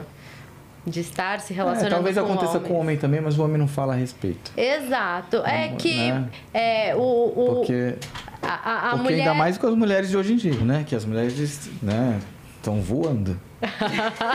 não é verdade? É, Você fala assim, a mulher, tipo, uma- a, a esposa tá vendo que o cara tá ali com- eh, se relacionando com mulheres muito bem sucedidas. Isso acontece também, né? Porque o, o meu namorado, meu namorado, de não, novo. de- se o cara se sentir inferior porque a mulher é muito foda e ao mesmo tempo o cara a, o, A o- mulher, A mulher. ao contrário. É, o, o, o cara, às vezes, e tem muito cara que hoje tá se inferiorizando por causa das mulheres também. Então, eu acho que existe aí. É, é muito confuso isso. falou, falou, não falaram. A questão da Eu dei uma desconfiança- dilmada agora. É verdade. Acho que essa desconfiança aí realmente é, é muito perigosa, né? Então você tem que. Você tá junto. Ô, Rafa, não que fica confiar. rindo, não. A Rafa É. fica rindo. Beleza, Rafa? É porque esse tema é uma mina, é um terreno minado. É esse nevrálgico esse assunto. Mas você sabe o que, que eu acho? Acho que você tava na, na sua cabeça com aquela estrutura antiga, né? Do homem que pode estar se relacionando com as mulheres no não, período. Não? Não, eu tô falando assim, é que assim como acontece com a mulher, acontece com o homem Sim, também. sim, entendeu? sim. É isso que eu É, tô falando. ficou claro pra mim. É, É só que é, é que muito. eu não soube de- explicar. É, é muito explica, doutor. É muito pessoal e essa questão, né? Então, assim, tem homens que querem projetar a mulher e mulheres que querem projetar o homem. Eu até escutei uma, um, um assunto que... É uma isso. história. A mulher que segura o homem também. Exatamente. Tem, porque tem é até bíblico, né, Porque tem, ver- tem, tem desconfiança, é insegura. Mas é, eu tenho um exemplo ciúmes. legal. O meu marido, ele me apoia totalmente. Então, assim, eu tenho bastante exposição de sair na TV, de, enfim, fazer eventos e tudo mais. E, assim, ele pode ter aquele ciúmezinho no fundo, mas ele Apoia. super me Pra te apoia. projetar, né? Ele me Mas você, projeta. mas você Essa é apoia ideia. ele. Por isso que eu arranjei um namorado que Super. era meu é chefe, porque ele sabe quem eu sou eu, entendeu? Super, é. Mas ele sabe, ele me conhece. É isso, e eu acho sabe? que ele sabe que isso é um ponto que é necessário para Pra o você nosso relacionamento vingar. Claro. Porque é uma coisa que eu valorizo. Então, assim, uma das coisas que eu mais gosto nele, amor da minha vidinha, Qual que é o nome dele? Leonardo. Ai, Léo, Léo. grande abraço. É essa projeção que ele me dá. Mas, Camila, é, é, eu tava vendo Amanhã Sex tem, and the que, City. amanhã tem que mandar flores, viu, Léo? É. Tem mesmo. Eu tava vendo Sex and the City, a primeira temporada, 1998. Na época, em Nova York, a Carrie trouxe a seguinte discussão, que eu acho que tá super atual agora aqui no Brasil, né? Que as coisas chegam atrasadas aqui. Será que a mulher tá trocando o poder, aliás, o amor pelo poder? E, de fato, o que, que você acabou de falar? Se, eu- se ele não deixar eu fazer as coisas do meu trabalho, Sim. o meu relacionamento não vai dar certo. Não. Então eu troco, sim, o, o meu relacionamento, o meu amor, pelo poder. A real é que Mas- eu também troquei pelo, Mas pela na minha sabedoria, carreira. na sabedoria do meu avô que falava que coração é terra que nem pisa e amor é substantivo abstrato. se não houver, né? Se não houver reciprocidade, É. se não houver admiração mútua, não existe Não funciona. relação. Não existe Exato. relação. Não é? existe. E, na verdade, não é que a gente tá trocando o amor pelo poder. A gente tá trocando o amor. é- é- a gente continua trocando pelo amor próprio. Exato. Porque o poder que a gente quer é o amor. É, é minha carreira. É, meu, é eu me amar. Se você não entender isso, desculpa. Porque Não, eu me amo saber? primeiro. Não, A gente- a doutor, não insegurança existe é nada mais admirável que uma mulher foda, não é? Pois é, eu acho lindo. É verdade. Né? E por isso eu sou apaixonado pela minha. Verdade. E eu gosto e quero projetar cada vez mais ela. Eu acho que quando tem a insegurança, aí melou tudo. não é? Exato. Então eu lido, Sérgio, você sabe disso, com mulheres lindíssimas, né? E minha esposa ela é muito segura de si. Então você imagina só, ora, é, você tira a questão técnica e vai para a questão pessoal, né? É, olha, meu, meu esposo está atendendo uma modelo XWY ali, e, poxa, ela é muito, talvez, mais bonita que eu. Então você imagina o emocional dela. Mas o seu sentido. comportamento acaba ajudando Ah, no não dia a dia. dúvida. Sim. Nesses 26 anos de casado, já até compartilhei com o Sérgio. Se eu chegar para minha esposa agora e dizer, olha, eu estou indo viajar com duas economistas para Nova York e nós vamos compartilhar o mesmo flat ali. Ela vai falar, amor, leva a blusa. É Leva a blusa de frio. É isso. Então, eu acho que é, a forma... Conquistou a confiança. É, É. E a- e a- exatamente. E, e não se compra confiança, se Não. conquista. Conquista. Exato. É. O, o- o doutor, tem uma pergunta aqui que eu acho que é alguém que talvez ele conheça. O senhor tem algum dilema? Dilema? É. O dilema Ele é até falou- antes só do que mal acompanhado. Boa, boa. E o segundo é prego que se destaca, toma martelada. Vamos ficar ligeiro, Serginho. Boa. Meninas, qual foi a maior dificuldade do mercado financeiro né, é, em relação à pandemia? Ou, na verdade, fe- é, o- a pandemia ajudou de alguma forma, assim como na medicina ajudou absurdamente, né, o e-commerce ajudou ab- absurdamente. É, com a pandemia, o mercado financeiro se desenvolveu ou teve grandes dificuldades? Não, acho que se desenvolveu, Desenvolveu. sem dúvidas. Assim, pensando em. é, antes de entrar nessa questão do mercado financeiro, do mundo corporativo, pensando no mercado financeiro, nos investidores, né? Então, eu acho que é, as pessoas que não tinham. Plena capacidade de distinguir ali o que estavam fazendo no mercado é nos piores momentos que a gente entende como que funcionam os investimentos. Porque quando tá todo mundo ganhando, ninguém procura se informar, vai indo lá no que o assessor tá falando, ah, dá tanto, fica fazendo conta. Na hora que você olha a rentabilidade da sua carteira, aquilo tá negativo e você tá no meio de um caos, liga a TV, não sabe quando que vai sair da pandemia, quando a crise vai acabar e só vê notícia ruim, eu acho que ali os investidores entenderam o que, que é o tal do perfil, que você, né, o perfil do investidor, o quanto que você aceita risco, o quanto que você não aceita E a risco. importância E a- de ter um assessor, né? E a importância de ter um assessor e a importância de você também entender um pouco mais, porque é, você não pode terceirizar também totalmente a responsabilidade do seu dinheiro. Se eu vou lá no doutor e ele é, fala algo que eu preciso fazer alguma coisa, eu não vou ficar com vergonha de perguntar para ele e entender mais sobre o procedimento que eu tenho que fazer e perguntar 300 vezes e depois mandar o WhatsApp. Mas dinheiro é um tabu, né? As pessoas elas têm vergonha de mostrar que não sabem. Então a gente não sabe se elas têm vergonha de mostrar que não sabem ou se elas não querem é, mostrar que não sabem para não serem golpeados com dinheiro. E eu acho que essa situação da crise acabou quebrando alguns paradigmas e fez com que também as pessoas fossem se informar mais. E também o fato de estar em casa, esse acesso às informações, acho que teve um boom gigantesco É verdade. Durante a pandemia de conteúdo. Todo mundo foi pro online, muito curso gratuito, muita live, conteúdo é, gratuito também ficou disponível para as pessoas terem mais é, informação e entenderem o que elas estão fazendo. Então eu acho que no meio desse caos vieram alguns pontos bons, mas como a gente colocou aqui, né? Tudo uma balança. Da mesma maneira que teve muito conteúdo bom, também teve muito conteúdo ruim, né? Então, É, o digital explodiu, né?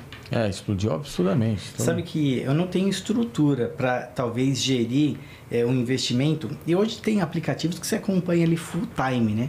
Então eu estava atendendo um paciente que é advogado e ele falou: Olha, acabei de ganhar aqui, me mostrando o gráfico, ganhei um milhão e trezentos mil reais aqui nos últimos três minutos, né? E ao terminar, é verdade, que o valor que ele estava era um Porque ele valor. investiu alto. Sim, era um valor bem significativo, pelo menos para mim. Sim. E ao término é, do atendimento, ali duas horas depois, ele falou: Caraca, fechou 50 mil negativo.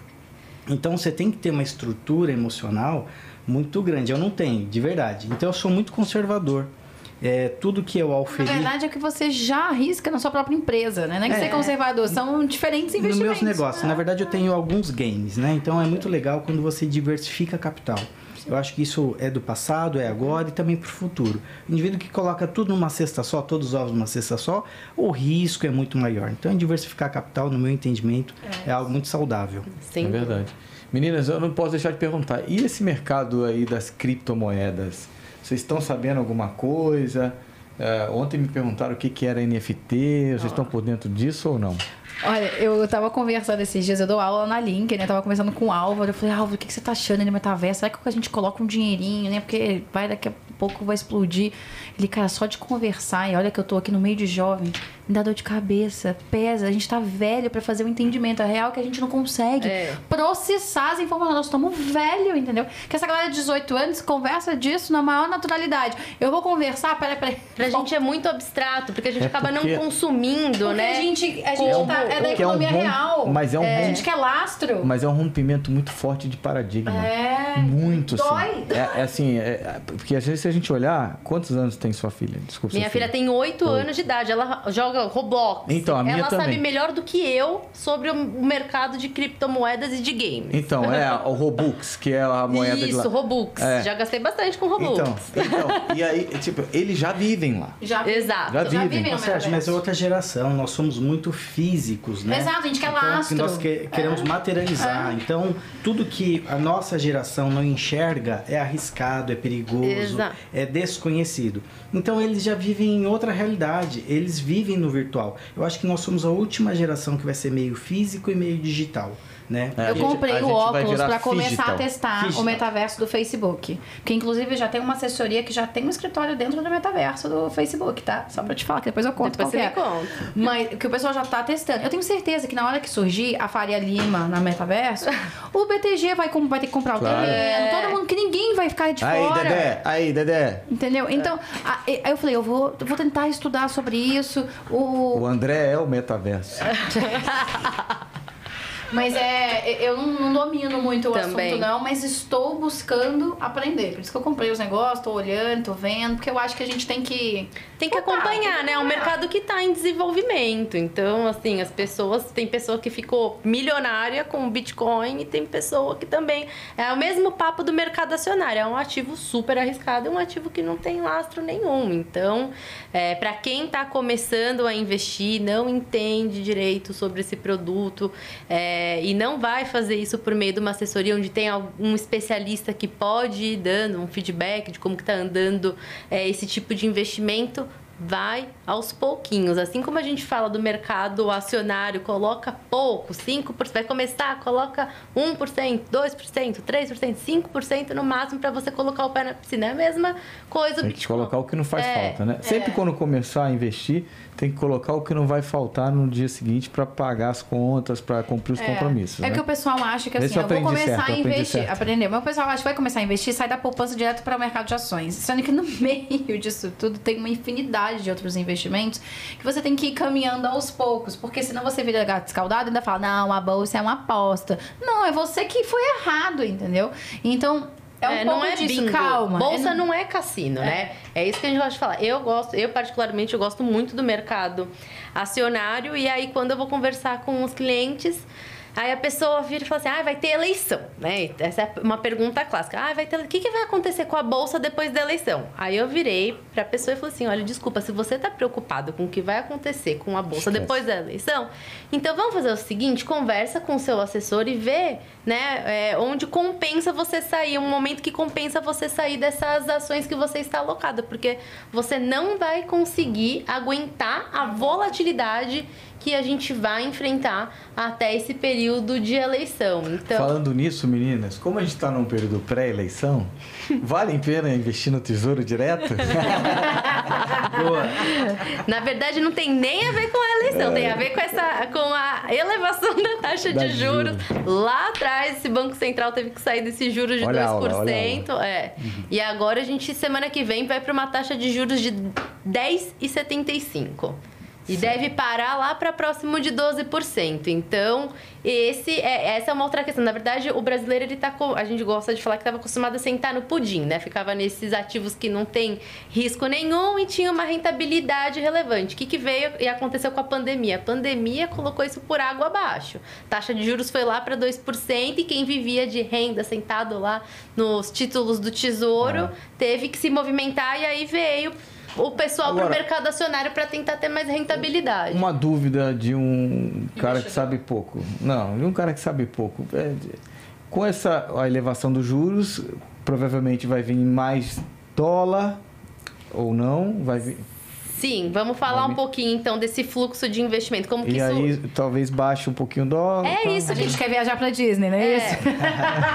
Bom, depende. Cada Não. um pode viajar pra Disney num patamar. Pra mim tem que descer lá pra uns quatro pra eu ir pra Disney. De repente, pra você. Quatro um ainda cinco. tá caro.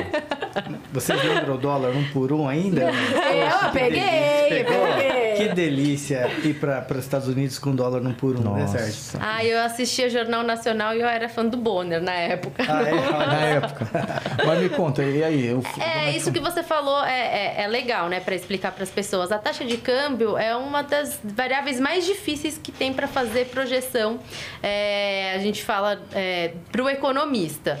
E isso que você comentou, a taxa de juros está aumentando, isso não vai trazer mais dinheiro para cá e bate na taxa de câmbio? E é exatamente essa lógica, porque lá fora, nas economias desenvolvidas, a gente tem essa taxa de juros muito próximo de zero ou até negativa. Agora o Fed, ele tá, que é o Banco Central dos Estados Unidos, pode ser que ele eleve a taxa de juros e aí isso vai dar um susto de novo por aqui na taxa de câmbio. Mas a lógica é essa, a gente tem uma taxa de juros maior e aí o investidor estrangeiro vê uma oportunidade de rentabilidade aqui, traz o seu recurso para investir em renda fixa, só que a gente também vê o investidor estrangeiro é, colocando dinheiro no mercado acionário, inclusive, porque para quem tem dólar, a bolsa está em promoção, é tipo ir no É, braço é fazer verdade. compra.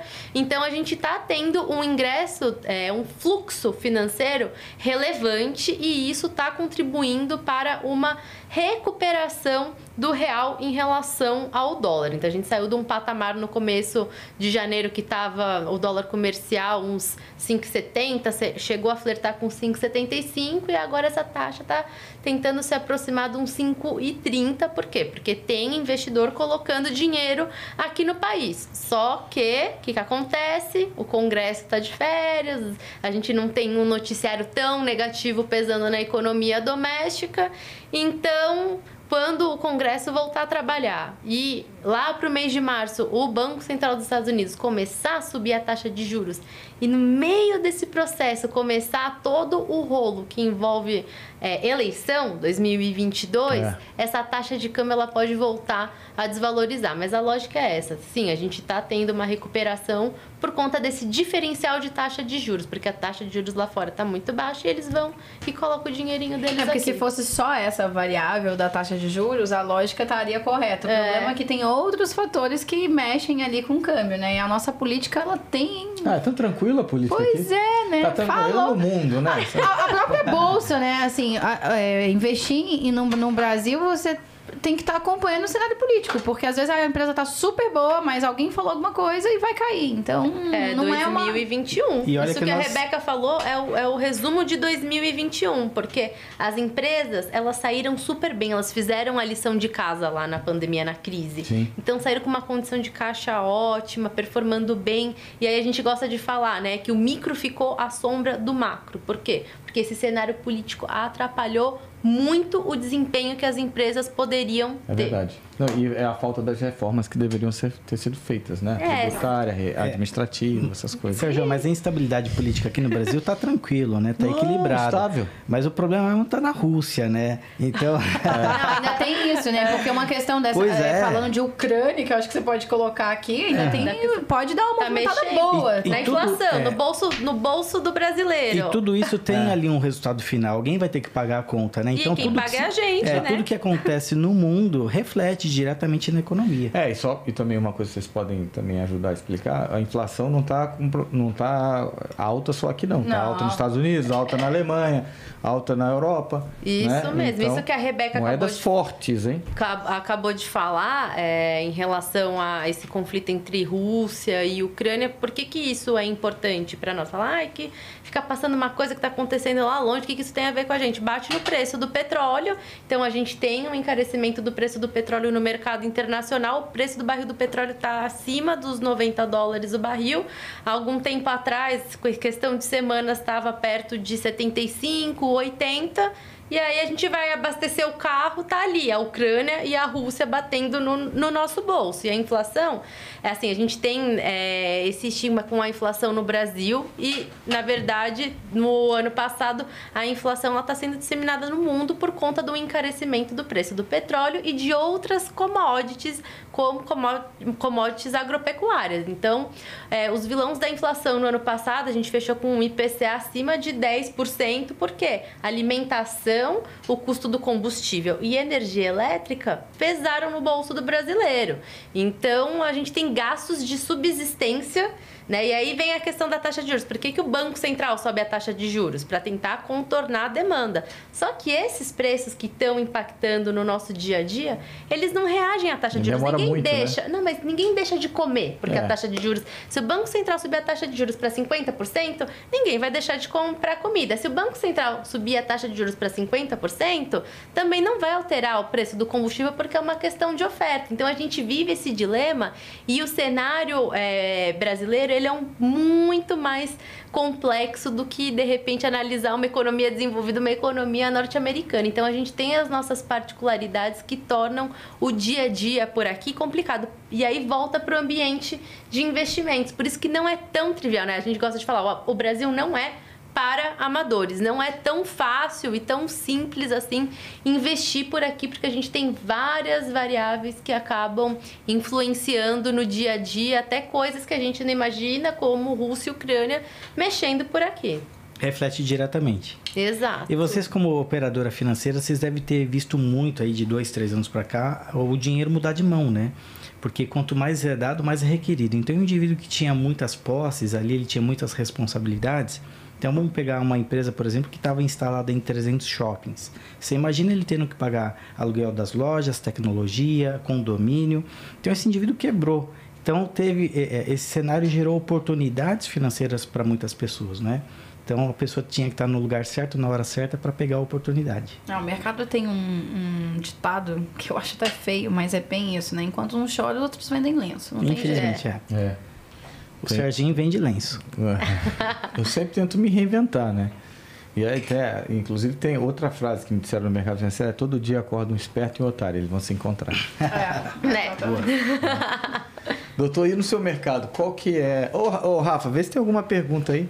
Tem elogio pro doutor. Olha, tô sendo Nossa, elogiado, viu? Será que alguém tá... Minha esposa deve estar tá pagando pra alguém tá. falar bem de mim aqui, viu? Tem uma pergunta pro doutor e uma pra geral. Que é Existem investimentos para menor de idade? Sem dúvidas. O investimento claro. não tem a partir de 18 anos. Não. Na verdade, você pode, eu posso abrir uma conta, da, é, escolho né, um, um, uma assessoria, um banco que você quer se filiar, e aí você escolhe um escritório de agente autônomos e eu posso abrir uma conta para minha filha, para Laura. Então não tem barreira de idade. Você pode você pode abrir uma conta no CPF do seu filho ou você faz, né, dentro do seu separado. A minha filha, por exemplo, tem uma conta no nome dela e eu invisto o que eu acho importante para ela, porque ela tem tempo, né? Ela tem prazo. A gente pode colocar coisas mais arriscadas aí na carteira dela. Então não tem essa do o investimento para a idade. Não, é, não tem barreira. Maria já tá rica. Doutor, e aí, qual, e qual que é a, o, a maior dificuldade do seu mercado? De, de beleza, bem-estar, longevidade, longevidade, né? né? É, sabe que eu tenho recebido muitas pacientes dos Estados Unidos, acreditem. Sério? Sério Mas é que o Brasil virou referência, né, nisso, né? Não só por isso, porque a moeda também nos favorece. Ah, Olha só. Então, é, e daí Gostei tem, desse é, insight. Muito mais a, as mulheres da Flórida, né? Que lá a gente tem bastante latino-americanos, brasileiros, enfim.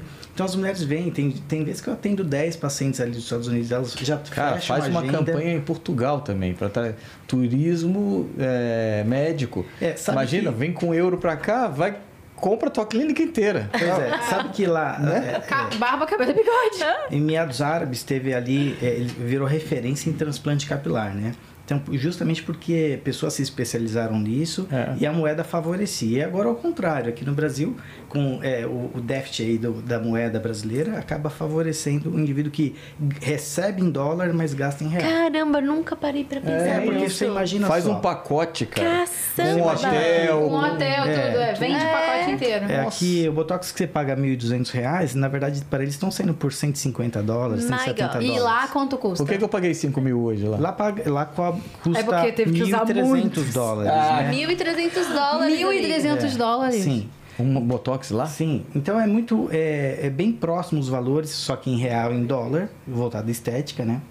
Eu tenho uma colega patologista, só que ela faz estética na Europa e nos Estados Unidos. Ela falou, meu, super funciona. Então, assim, essa questão de vaidade não é só no Brasil, é no mundo, né? Então, acho que é, o- é um novo, novo modelo de negócio para ganhar dinheiro. Impressionante. Nunca tinha pensado nisso, verdade, né? Mas eu acho que tinha uma pergunta ali para mim, né?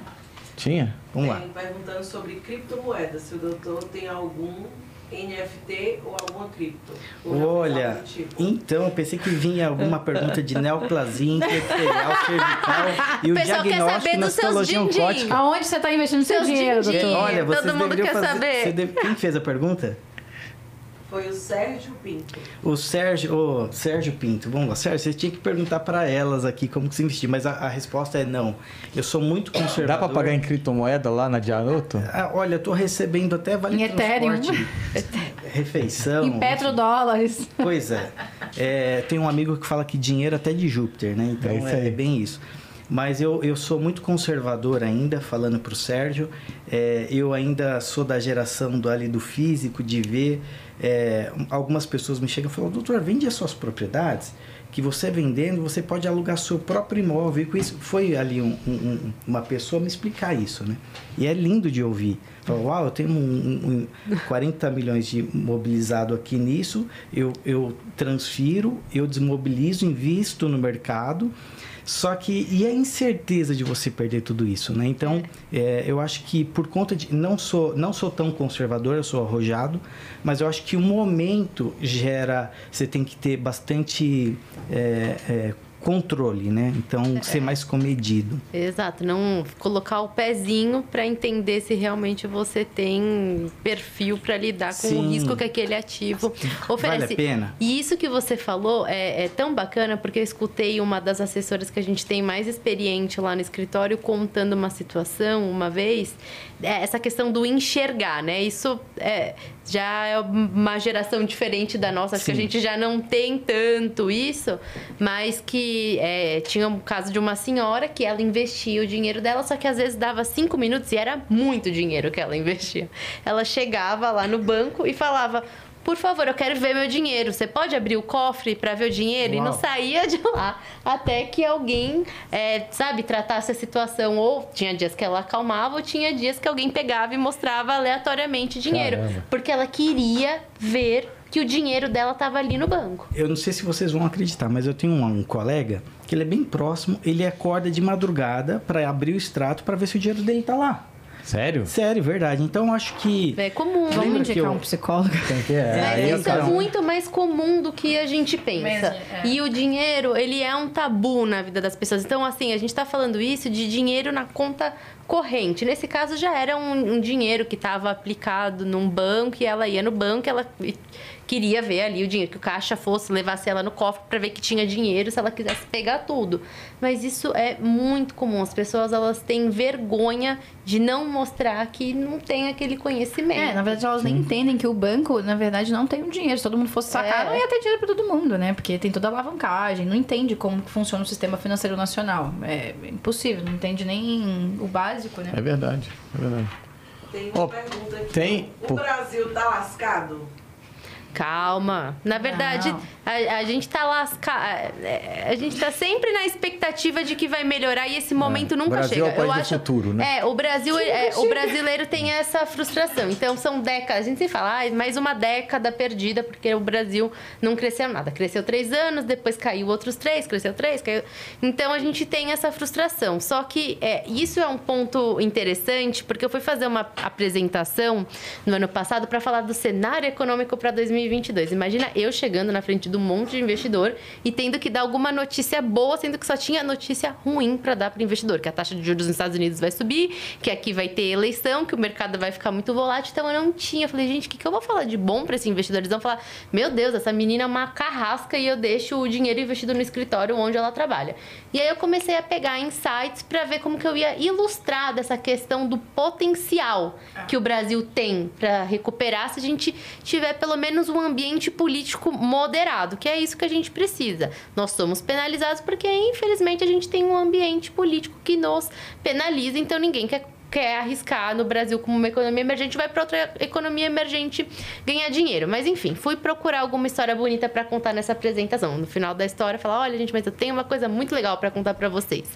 E aí eu tava nesse negócio de Instagram. O ministro da infraestrutura, o Tarcísio, toda hora passava cortando faixa lá no, no Instagram, explodindo confete. Aí eu falei, é, esse cara tá sempre falando que faz coisa boa, eu acompanho, eu sei que tem várias coisas que a gente não vê, né? Você comentou agora há pouco, as reformas econômicas não acontecem, realmente não acontece. Sim. Só que no micro, muita coisa aconteceu em termos de agenda de saneamento e tudo mais. Verdade. E aí eu falei, marco, eu vou. Marco legal do saneamento. Marco, o marco legal do saneamento, ferrovias, enfim, tem várias coisas acontecendo. E eu falei, eu vou entrar no site do Ministério da Infraestrutura e vou procurar isso daí. A gente entra, ó, isso daí já vai um feedback. Entra no site é uma bagunça, né? Eles não conseguem fazer uma propaganda boa deles e mostrar tudo de bom que eles estão fazendo. Porque eu fui ali procurar os números, porque a gente né, tem que falar, não é eu acho, eu tenho tem que, que mostrar é. em números. Olha e aí eu fui procurar esses números e eu não achava muita dificuldade, até que eu achei e eu peguei é, ali os dados do que foi feito desde o início do governo. Então, desde o início do governo, quando eu peguei esses dados lá, em novembro, ainda nem tinha tido leilão do, do 5G, tinham sido é, cerca de 48 leilões de concessão e o Brasil já tinha pego com esses leilões em outorgas cerca de 150 bilhões de reais, fora o investimento que agrega com isso.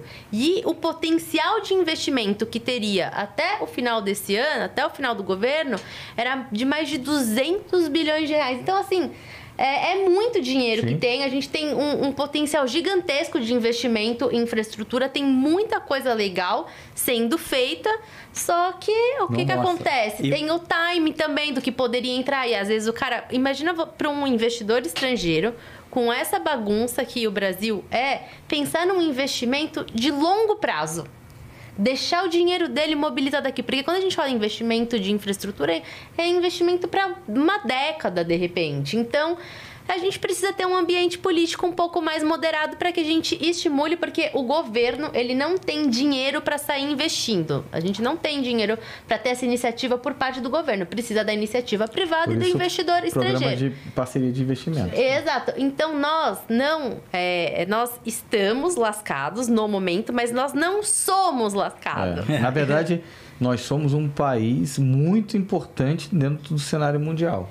Sem e se dúvidas. a gente sabe aproveitar isso, a né, a gente tem, é, ganha protagonismo. Exato. Mas aí depende de equilíbrio, né? É, acho que o, o, brasileiro ele se restabelece de uma forma muito rápida, ele se reinventa, né?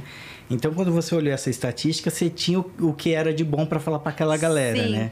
Eu também penso isso. O brasileiro, é. nós somos o que nós é, desejamos ser.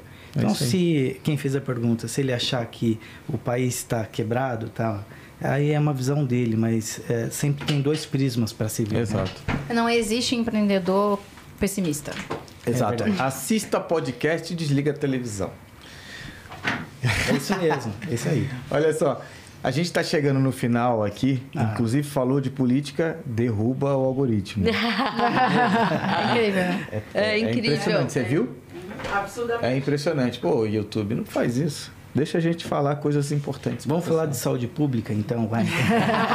aí, aí, aí cai mais aí. Beleza. Vamos voltar a falar de casamento. Né? Ah, vamos, Não, a gente está chegando no final. Eh, vocês gostaram? Ah, demais. Papo leve, gostou. E vocês que estão assistindo, gostaram? Responde aí, gostaram. Sérgio, eu fiquei muito feliz de ter vindo aqui. Obrigado pelo convite. Mas calma, não se despede ainda que eu é tenho mesmo? a pergunta final. final. Ah, lá vem é, bomba. Lá. Pergunta final, Vamos lá. que é... A gente tem uma pergunta característica do programa. Hum. E aí, olhando para o lado positivo, não negativo. Gente, o nome do programa é Afoitos, que é afoitos para mudar o Brasil. Pra, só vem aqui pessoas relevantes que movem o Brasil para frente. Tá? Então, é, o que te deixa afoito, destemido, corajoso? Vai lá, Rebeca, você que é sucinta. O que me deixa afoita é aumentar o número de mulheres, porque com isso vai. Um estudo rápido, a OCDE fala que o que vai mudar o mundo não é um, é um país emergente que vai vir com a economia e vai crescer, mas é a educação financeira para crianças, motivos óbvios, e para por mulheres, porque mulheres nós somos é, formadoras de opinião. A gente muda o contexto social que a gente vive. Nós é que levamos para as nossas casas e levamos para toda a nossa comunidade essa informação. Então, uma vez que a gente educa a mulher e mostra para ela o potencial, a gente educa uma sociedade. Então, eu sou afoita em fazer esse desenvolvimento desse potencial feminino. Isso é muito importante. Inclusive, a gente entende como publicitário quando você fala com a mulher, você está falando com a casa. Você, Exato. exatamente. Você está falando com a casa, você está falando com a comunidade, você tá, né? Que é muito importante. Mulher é muito importante na comunicação. É, 80% das decisões de compras são feitas pelas mulheres. Exatamente. Exatamente. Em dias em que é o homem que manda, manda nada, Sérgio. Cara, o homem, quando acha que manda, tá achando Tá só. achando. É que é, é, eu acho que os casais estão entendendo nessa nova geração que não é o mandar, né? É o compartilhar. É, E é tão gostoso, Homens né? e mulheres juntos transformando É a sociedade. Juntos, Mas mesmo assim, vocês mandam. É, na verdade a gente tem um poder de têm- argumentação que eu É. acho que às vezes paralisa o homem. É, e não é só argumentação, é o jeito, é a mulher doce, né? A mulher. Eu acho que É o que. É que nem, feminino. é, é que nem assim, eu amo meu filho de paixão. Mas quando a minha filha olha com aquela carinha, aí você fala, cara, racha o coração, não tem jeito. É. Então, e Camila, o que, que te deixa aflita? Informação, comunicação. Eu acho que é isso que falta para grande parte da população, seja homem, seja mulher. A gente realmente se inteirar do que está acontecendo, procurar é, uma linha de comunicação, um, um canal que faça a gente compreender aquilo. E aí eu como trabalho muito com cenário econômico, percebi que existe né, um- uma carência, existem pessoas querendo é, aprender e eu acho que tem um gargalo aí pra gente penetrar e eu tô nessa pegada de tentar facilitar a informação para as Então, até uma pessoas. dúvida. É, qual, qual que é o canal que pode te assistir? Veda Investimentos. O Instagram lá tem todo o meu conteúdo econômico. E o que, que você consome? O que, que eu consumo no dia a dia? É bacana que você perguntou isso daí. As pessoas têm essa curiosidade. Para eu me informar, então, assim, eu sou uma pessoa que eu já acordo 5 horas da manhã e começo a consumir notícias. Então, eu tenho um terminal de notícias que eu acompanho que mostra o que já está acontecendo. Como fechou o mercado asiático lá por volta das 6 da manhã, como que está o mercado europeu. Então, eu tenho alguns terminais de notícia que não as, as pessoas não precisam consumir, né? Sim. Esse tipo de informação. Então, eu tenho um broadcast, eu tenho um Reuters, eu tenho o Bloomberg, aquela tela bonita que a gente vê quando passa na Sim. televisão, alguém dentro de uma corretora e filma. Você tem isso um em casa também? De gráfico. Consigo abrir na minha casa sério? também. Projeto aquilo ali no, é, no, na tela em casa. Minha filha acha isso maravilhoso. Ela fala que ela vai querer ser economista quando Que crescer. legal. Mas eu consumo bastante informação desses terminais e também vejo o que, que tem de relevante no- nas manchetes dos principais jornais. Então eu trabalho com informação. Então eu estou o tempo inteiro me atualizando. Eu não estou agora, mas provavelmente agora que eu desligar aqui, eu vou ter que dar uma olhada no celular e ver, por exemplo, o que está acontecendo da discussão é, de governadores com ICMS. Então eu consumo bastante fontes aí, mas a pessoa não precisa de tudo isso no dia a dia. Procura uma boa via de comunicação, alguém com quem você se identifica, que passa aquele tema para você, seja uma pessoa no Instagram ou algum site que você gosta de consumir e procura acompanhar aquilo no dia a dia porque é, é bem relevante. É Ve- Veda, é V-E-E-D-H-A. Veda Investimentos. E você, Rebeca, qual que é mesmo? Sua rede? O meu é arroba Rebeca Nevares. é, e eu da elas, arroba elas, Elas com dois L's. com dois L's, ponto C de carreira, F de finanças. Né? E a empresa que eu trabalho é a Galápagos, Galápagos. Galápagos Capital. Isso aí, mulheres poderosas. E o que te deixa afoito, doutor Luiz? O que me deixa foito são pessoas que não têm o mesmo nível de visão, de velocidade que eu, é desesperador. É, eu, desde muito precoce, eu sempre enxerguei o que algumas pessoas não enxergavam, isso é muito ruim. Quando eu olho um terreno, por exemplo, eu digo para uma pessoa que está do meu lado, o que, que você vê? Daí a pessoa fala, ah, eu vejo grama, vejo barranco, vejo pedra, e eu já consigo ver o prédio já pronto ali, com espelhado, é, com uma fonte na frente, com serviço de valet, então é desesperador, porque nem todo mundo está na mesma frequência que a gente, né? E tem que ser respeitado, né, cada indivíduo, mas isso me deixa afoito. Muito bom. Ah, de- vamos deixar as meninas irem pro happy hour. O Siga dou- a gente no Instagram para ver o happy hour, né, Isso aí, Danilo? isso aí. Acompanhe. Doutor, e, a- e o, e o Instagram da clínica e o ah, seu? é verdade. O, o meu é DR Luiz com Z Teixeira e o da clínica é Clínica Gianoto. Seguem lá. É, quem fala que Gianoto com G. Gianoto, Gianoto com G. Quem falar lá do Afoitos vai concorrer lá a um laser, 10 Ah, sessões de laser. A Rose não quer Opa! concorrer nada, hein? Ela falou que ela já ganhou Não, ali. olha, na verdade aqui a gente se conectou, então vocês vão ganhar todas as mulheres aqui, todos A gente presentes. posta o antes e o depois. É, boa, vocês vão ganhar laser, vão ganhar algumas sessões lá. E eu também vou visitar o escritório de vocês e aprender um pouco mais de economia. Isso, tem- Afinal, Shakespeare disse que é impossível uma pessoa passar pela vida da outra sem deixar um pouco de si e levar um pouco da outra. né? Então eu aprendi muito aqui hoje. Isso mesmo, eu também. Foi- Pra mim foi uma delícia, um dos melhores afoitos que já teve aqui. Não. Que bom. Pessoas agradáveis que acrescentaram bastante, com certeza, para todo mundo. Obrigado. Legal. Bom, obrigado, Prazer. Rebeca. Camila, muito obrigado. Luiz, muito obrigado. Obrigado, Sérgio. Viu? Obrigada a você pela oportunidade. Obrigada a todos. É, isso aí. quem tá e a gente teve aí. bastante gente assistindo. É mesmo? Bastante gente assistindo. Pessoal, muito obrigado pela audiência de vocês. Vocês que vão assistir durante o longo aí, né, dos meses aí que esse programa vai estar disponível. E compartilha, clica no sininho e divulga o Afoitos que a gente precisa da sua audiência, tá bom? Conto com vocês e até o próximo Afoitos na quinta-feira às 19 horas. Afoitos!